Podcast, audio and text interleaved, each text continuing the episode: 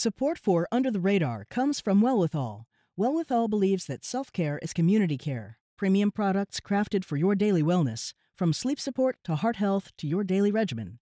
twenty percent of Well With All's profits are committed to leading the fight for health equity. They won't stop until it is truly Well With All. Under the Radar means hearing about things you didn't know you needed to know until you hear them. It's a serious look. Hear about the issues that don't get the attention they deserve. Under the Radar doesn't get caught up in the day-to-day. Surfacing issues that are not talked about in mainstream media. I think it's something that connects us to each other. Under the Radar is all about discovery. I can be guaranteed voices I haven't heard before. But also the questions. Under the Radar is one step ahead. I'm Callie Crossley. This week on Under the Radar with Callie Crossley, George Wein, jazz promoter, musician, producer, died in September at the age of ninety-five. The music impresario with local roots is best known for founding the annual summer Newport Jazz Festival. It's amazing. You, you will never believe and understand where they came from. Australia, from Germany, from Italy, from every country in Europe, because the Voice of America had broadcast the Newport Jazz Festival, and they knew what was happening. It was unique in the world. Born and raised in Massachusetts, Wein played piano and jazz as a child. Early on in his producer career, he opened the Storyville Jazz Club in Boston and in nineteen fifty-four founded the Newport Jazz Festival, creating a blueprint for all subsequent music festivals around the world. Wein used the festival as a platform to boost careers and industry respect for musicians such as Miles Davis and Duke Ellington, as well as a tool for social justice, promoting a diverse lineup of artists and appealing to racially mixed audiences. A radio tribute to pioneer, innovator, and advocate George Wein. Later in the show, the MacArthur Foundation released the names of its class of twenty twenty-one Genius Fellows this October.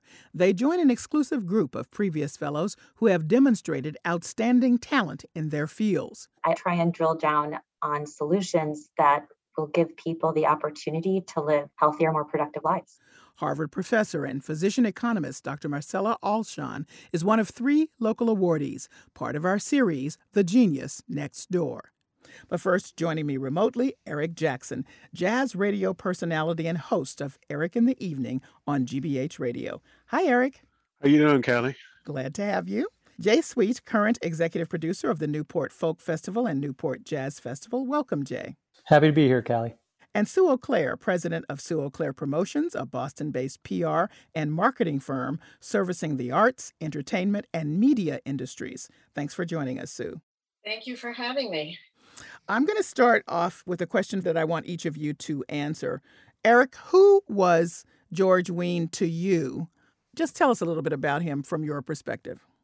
Well, I mean, you know, first thing, immediately you think Newport Jazz Festival and the things you just said. He brought people from all over the world. You know, they came to hear the music. You know, a couple of years ago, I posted on Facebook that I was going on vacation. And among the things I said I was going to do was, one was to go to uh, the Newport Jazz Festival and and several other smaller jazz festivals. And somebody wrote back and said, that's not a vacation. And I said, to me it is. I see lots of friends. I see good music. I hear the musicians. I, you know, I said, so to me, it's it's a party. It's a way to hang out, you know. You, you gathered there with other uh, music lovers, whether you knew them or not. You often had a conversation with someone next to you. It was just a unique event. To, a way to spend, well, became three days, but uh, uh, to spend some time listening to the music. And to you, George was? George was just, just the one that, the glue that brought that all together. I mean, starting in the fifties, when he got together with the Lorillards, he was the one that was able to put all that, that together and to keep it going, too. So he was the glue behind all of that. I, I really never really had long conversations with him, but that, that's the way I saw him, was as the glue. Hmm. Sue Auclair, who was George Wein to you? Well, he was all of those things that Eric said. But he also was my client for twenty-one years, and I worked on five different festivals with him, the Jazz Festival in Newport and the Folk Festival, the Boston Globe Jazz Festival. And there were a couple of years in Newport when we had the Rhythm and Blues Festival, and one year we had the Gibson Guitar Festival. We had a blast with all of those. And we just used to come to Boston every summer and put on a dinner party and run around. We'd run around in his car and go to all the interviews and do T V and radio. And, you know, it was just, it's all a blur now. I can't even remember everyone that I met through him, but it was fantastic. And, you know, he and his wife, Joyce, who was African-American, really broke ground with not only their marriage, but bringing African-Americans to a little town called Newport. And, you know, in the first year, some of the musicians were not allowed to stay in the hotels. That alone is huge. Hmm. Jay Sweet, same question. Who was George Wein to you? A piano player, a maverick, an activist, a philanthropist, the true walking definition of an impresario, a Red Sox fan, and uh, my mentor. Mm. What's your favorite memory of him, Jay? He had this kind of thing, if you got him laughing, his laugh would become silent. His eyes would squint, and he would have this big silent laugh. He would bypass laughing to this, this silent laugh, and the funny thing about that is when I would get him to that is when I screwed up because he would sit there and then immediately go into a story of how he had made the same mistake twenty years before with Miles or Nina Simone, or, and he would just, he would just hold his stomach and laugh until it, there was no noise coming out of his mouth. And, and those are my kind of favorite memories because I knew I was going to A, get scolded, and then B, get a really good story after. And we should say that you were in the position to be scolded because he was your mentor. That's right. Yes. It's funny when, it's not funny, it's it's intimidating when I always say he didn't write the book on music festivals. He uh, innovated the printing press of which all books about music festivals were written. And so when that person is your, not only your mentor, but your day-to-day boss, you can think you know a lot and it doesn't fill up the thimble that would fit over his pinky finger. Mm. For you, Eric, what's a favorite memory? Now, you said you didn't interact with him that much, but you were hosting the Newport Jazz Festival for many years. Yeah, I did. And a lot of that was thanks to Sue, incidentally. Well, I, I think that seeing George riding around in the cart or walking around the festival and interacting with the people, I mean, it wasn't like George was aloof or anything. He was there to enjoy the festival. I do remember once, you know, there are several stages, and I do remember they wouldn't let him into one of the stages. Why? I, oh, my God. I can't remember what they call that, the small room where they hold uh, usually piano performances.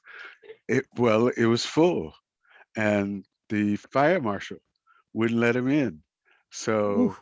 He came to the back door, and I let him in the back door. He wasn't mad? Was he mad? I no, he mad. Didn't seem like he was mad. He didn't seem like he was mad. He got in, you know. Wow. That's amazing. All right, Sue Auclair, favorite memory?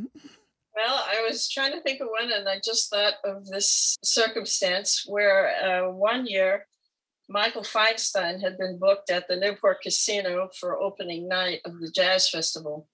And Danny Melnick had told his managers, okay, you can't play him at the South Shore Music Circus or the Cape Cod Melody Tent because that's competition for us.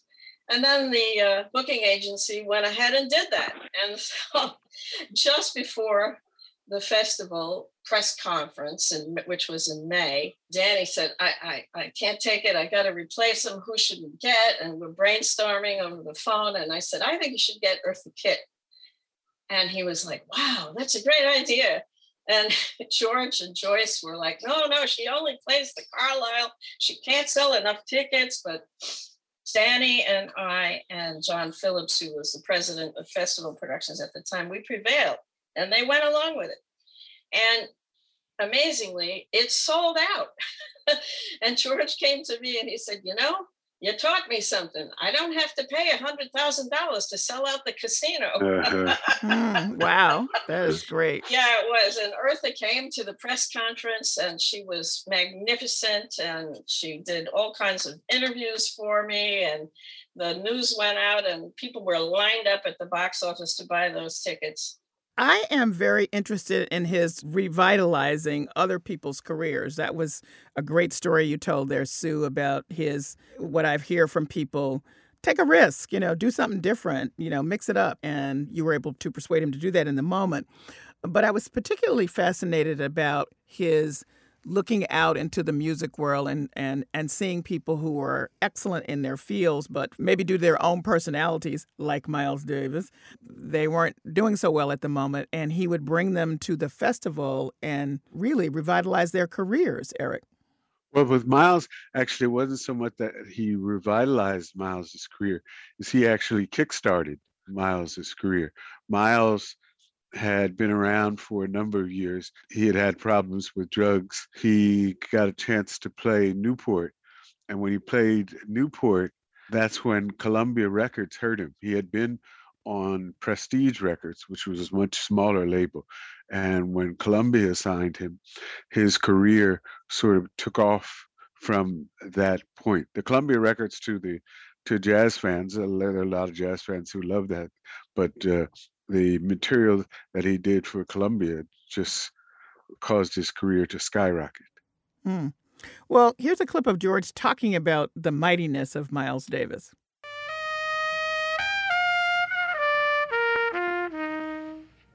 Jazz is like a deck of cards. There are aces, kings, queens, jacks, then you got other numbers. But if you were going to put on a great festival, you need the aces, and Miles was an ace. Now, the one thing about the festival, Jay, that he did, or maybe this is also a question for you, Sue, was he really mixed up the acts. So when you think about a jazz festival, maybe you think about many acts of people like Miles, jazz musicians, but he did a mix, and that was deliberate, right, Jay? Of course, yeah. I mean, you don't you don't put together a picnic and only just serve, you know, one dish. Depends on the dish. Well, Jay. It's true. If it's, if it's, if it's, by the way, if it's his cook, if it's his cook burls, collard greens, I'll tell you, man, I, I would eat that and nothing else. But no, you know, I, I think that was obviously, he, he called it his responsibility. Uh, he he really looked at it as it was responsible. He always said, you got to book pockets of vibe. You know, there is no there is no rhyme or reason, just pockets of vibe. And, and meaning it's not, okay, we'll do one legend, three newbies, you know, piano thing over here. He didn't look at it that way. It was building pockets of vibe. And and the the funny thing is we taught each other a lot about counter programming. So when we moved to having three different stages, it was building various pockets of vibe at simultaneously. So you could have three stages going simultaneously. And people who weren't hip to, you know, one thing could go listen to, to it at another stage. And because of those monstrous, I'm talking in the, in the later years, of course, those monstrous thirty-five foot high granite walls, one of the unique elements of its home out on Fort Adams is you can have three stages playing simultaneously with almost no bleed. And so counter programming became a thing where he and I really had our own kind of creative uh, conversations with each other. Yeah, I want this over there and I want this over there. And I'd say, that's fine, because then I'm going to go put this over there and I'm going to go put this over there and everybody wins. Wow. That's the only way you could get a compromise with George is, is you weren't really compromising. You just took the slots he didn't want. That that was the compromise. Okay. What can't be emphasized enough about him, and honestly, I didn't know this before prepping for this conversation. I knew he was big. I knew something of his legacy, but I didn't understand that in his beginnings way back in uh, the nineteen fifties, that he would become so expert that, for example, the production team that he put together was lent out to work on Woodstock. Yeah, Joe Boyd and, and those guys were all, I mean, George had been doing it since fifty-four, right? So he'd been doing it for fifteen years before Woodstock was even a, ideated. He, so when I say the cabinetry, and I literally mean the cabinetry around the speakers to waterproof them and weatherproof them, all the way down to things creating, putting some bigger bigger kind of uh, bass, big booming things underneath the stage to order to give the stage something from a ground level. All those things were all experimented with at Newport for fifteen years for these big things like the Monterey's and the thing. And that was all the Newport team. It was the same team.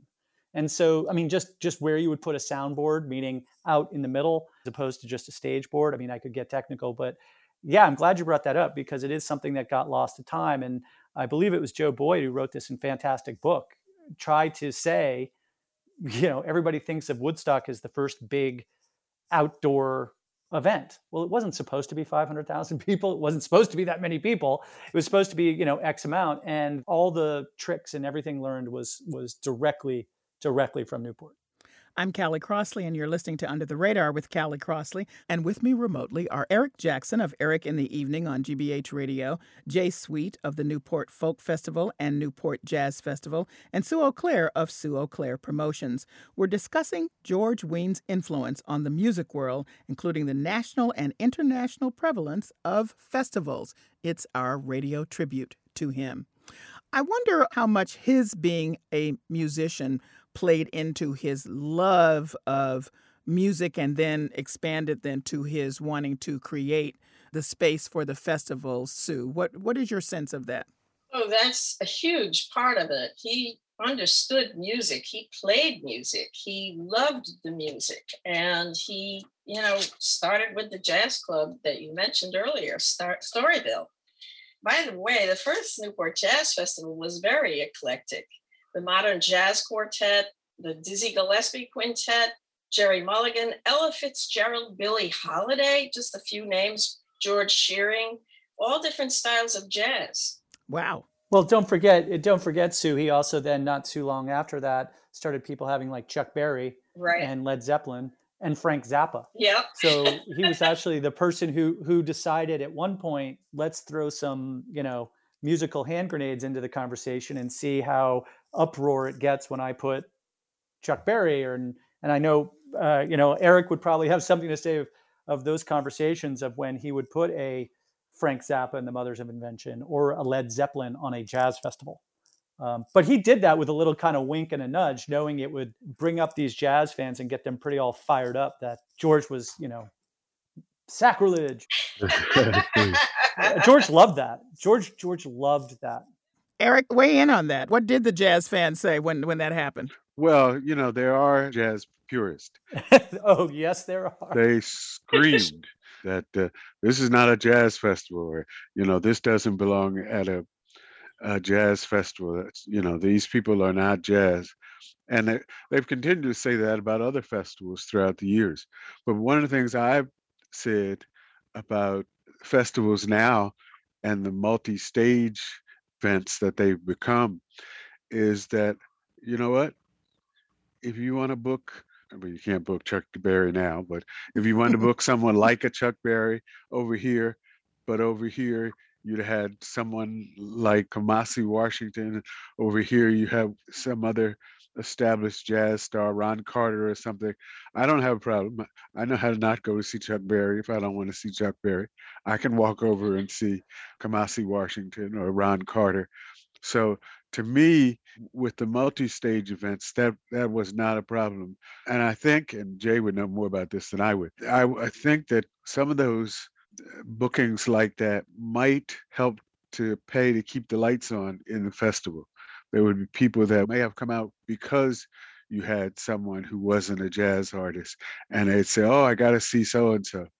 As long as they knew how to behave and not like the year when they misbehaved, I didn't have a problem with that at all. But I, and I think that there are other people that do, but there were definitely some people who didn't like the balance when you started mixing things up. Would you also say that actually, because there's always been this struggle to keep jazz, you know, out there if, for people to appreciate, you know, it, it seems to be a struggle. And don't you think that he actually went a long way to preserve the interest and the popularity of jazz, actually, Eric? Yes, I, that's what I'm saying. I, that's what I'm saying by he could bring in somebody who was not a jazz artist, and especially if it's a multi-stage event, you can go he- hear the other person, or you can go hear the jazz artist. And so that would get people into the uh, festival that wouldn't come, and they might be surprised. They might come in and, you know, wander over from hearing uh, the uh, non-jazz artists and say, wow, this this was really great. I didn't think I'd like this stuff, but wow, that was really great. So I think that went a long ways to uh, help expand the, not only the festival, but the audience for jazz too. Well, that was his line, Eric, was, it's not about us trying to find the jazz fans in the world. It's about us trying to manifest fans into jazz fans. Right. That yeah, was the whole yeah. point. He, we yeah, called those yeah. artists gateway artists. George right. would say, we need a gateway artist. It's like a gateway drug. We get them in on this. You know, we say, hey, come see, you know, even a Trombone Shorty, right? You come see a Trombone right. Shorty. You walk in, you see Charles Lloyd, which we would put right before Trombone Shorty, and pe- someone who gets to the stage early to see Trombone Shorty. They don't know who this Charles Lloyd guy is, who they should, of course. And then they see Charles Lloyd, and they're they're just mind blown. And they're like, I now get why tr- Trombone Shorty is basically doing what this cat's been doing for X amount of years. And we did that, th- and we did, and vice versa. Someone comes to see Charles Lloyd, has never heard of Trombone Shorty, and before they pick up their, you know, blanket or whatever and move on, they catch a couple of notes of Trombone Shorty, and next thing you know, they're Trombone Shorty fans. So that was always in George's strategy sessions of those kind of gateway musicians. I would say that George was, you know, very eclectic musically. You know, what you might not know is that he also was a huge opera fan. But aside from his eclecticism in music, he also was equally good as a businessman. And he knew how to program so that he would sell tickets so that he could pay for the more avant-garde stuff here and there. And for the real jazz artists, you know, you mix it in. And it's a financial program as much as a musical program. Well, one of the things I wanted to mention is what the economic boost of the jazz festival did to Newport. I mean, that was a nice little town and, you know, had some rich people there. But my goodness, looking at the report by the Fourth Economy Consulting Group, the festival was not just, you know, his dream of doing this, but fifty-eight point one million dollars is the estimated economic impact. Yeah, that was from twenty eighteen. It's actually now crossed sixty million dollars economic impact per year. There you go. It's second only to the beaches of Newport wow. as the biggest economic driver. That's all the beaches combined in Rhode Island. So it is the single, you know, biggest cultural event now that America's Cup doesn't happen there. And, you know, celebrating the one percent of the one percent in the mansions on Bellevue Avenue aren't, aren't as... That's not something they love to throw up on their tourism brochures as much. That this is really internationally, as I know Sue worked very hard to make it so, and Eric, you know, that it's not nationally known. It's internationally known. Right. When you say Newport, Rhode Island, yeah. you don't think of three things anymore. You really think pretty much, oh, those are where those festivals happen. Right. And, right. and, and, right. and that is something that even the the now Secretary of Commerce, Gina Raimondo, uh, Madam Secretary, who was the governor, has brought up a number of occasions of saying, this is one of the largest cultural events for a state, any state in the union, that is more synonymous with something, right? So Boston Marathon, Boston, right? Rhode Island, these festivals. And so there's very little um, to separate the words Newport folk and Newport jazz from the, the state of Rhode Island. And that's something we're quite proud of, obviously. Yes, no. I also want to make sure that we get in how revolutionary he was in trying to break down some racial barriers. You know, now people go to the festivals. Nobody, I would presume, thinks anything about looking out into the crowd. And there's, you know, folks of all races and ethnicities sitting there enjoying or working it or being on stage. But that was a big deal. And so he had some intentional moves that he made, Jay. Would you talk about that school bus? The best story that George did with it, again, that sly little mischievous grin, he put the Shape Note Singers, these uh, that was mostly at that point gentlemen. There were some women in the Shape Note singing from Appalachia. He said, okay, you're staying at this hotel, and he went and had a bus to pick them up. Well, it just so happened he also had that bus pick up the Sea Island Singers, the Georgia Sea Island Singers, which were predominantly Black women, and they were both coming to the festival. But he sent one bus out to pick up both parties to bring them to the festival. He, I believe it was Charlie Bourgeois, kind of a right-hand man of his, and he put Charlie on the bus and he said, you know, just tell us, to, you know, just in case something drastically wrong happens. And, you know, this was in the, this was in the early time of the very first couple of folk festivals. And so like fifty-nine to sixty-two in that era. And, you know, we all know historically that was not the greatest for civil rights at the moment. And sure enough, after a very tense couple of minutes, all the white gentlemen from the Shape Note Singers stood up and gave their seats over to the black women of the Georgia Sea Island Singers.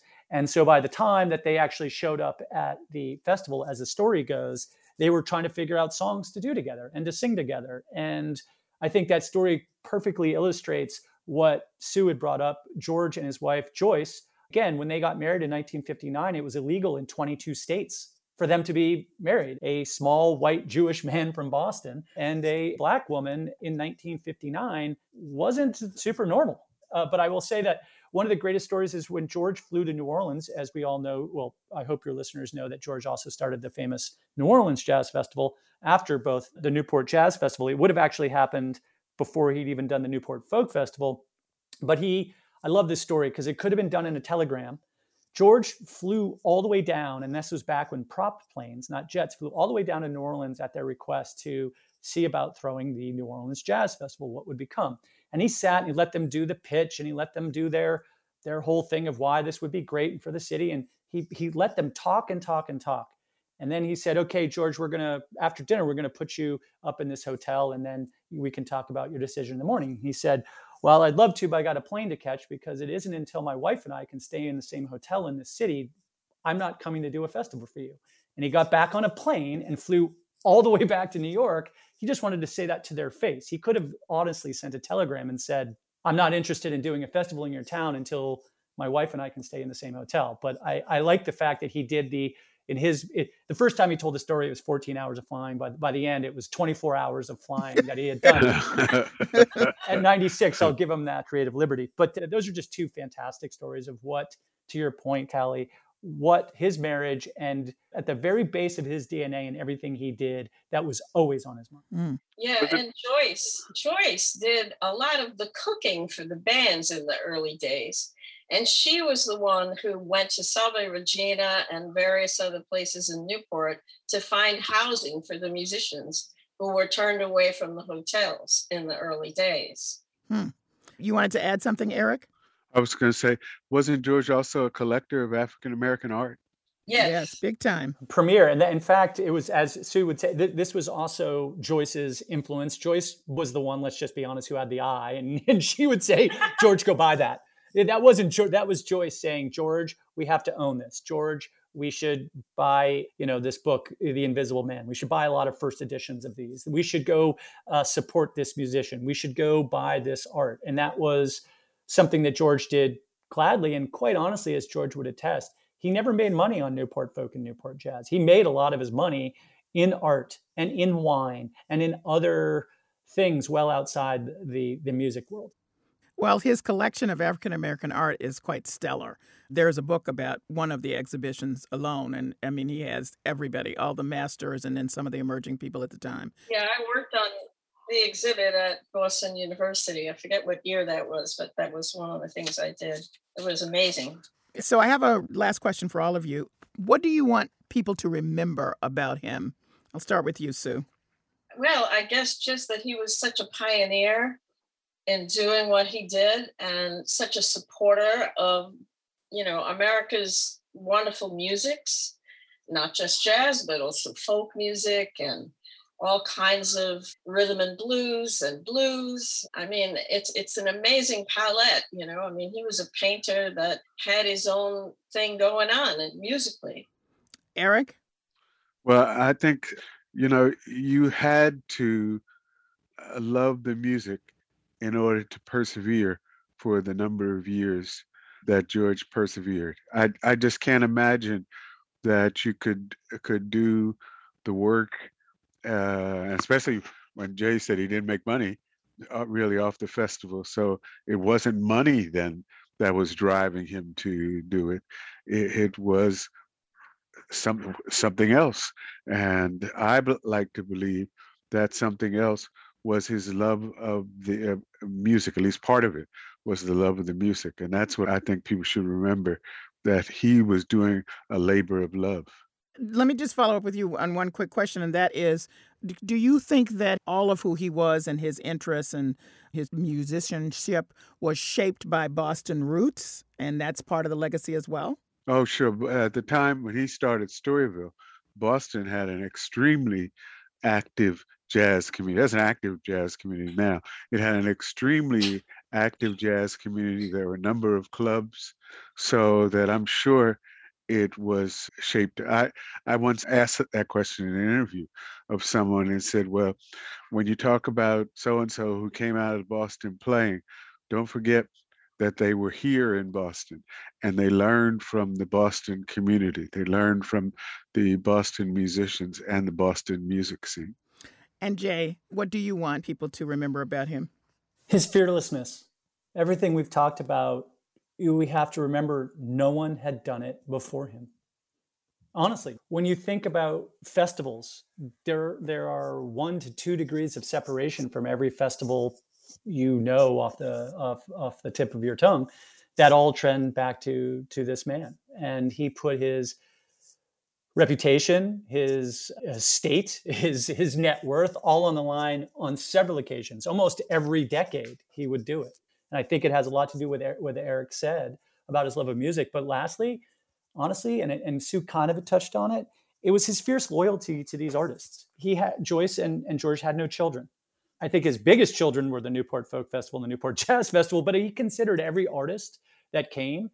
That's, yes, he was a piano player and he was an artist, and not a great one, he would say. I think he was pretty darn good, but he didn't have children.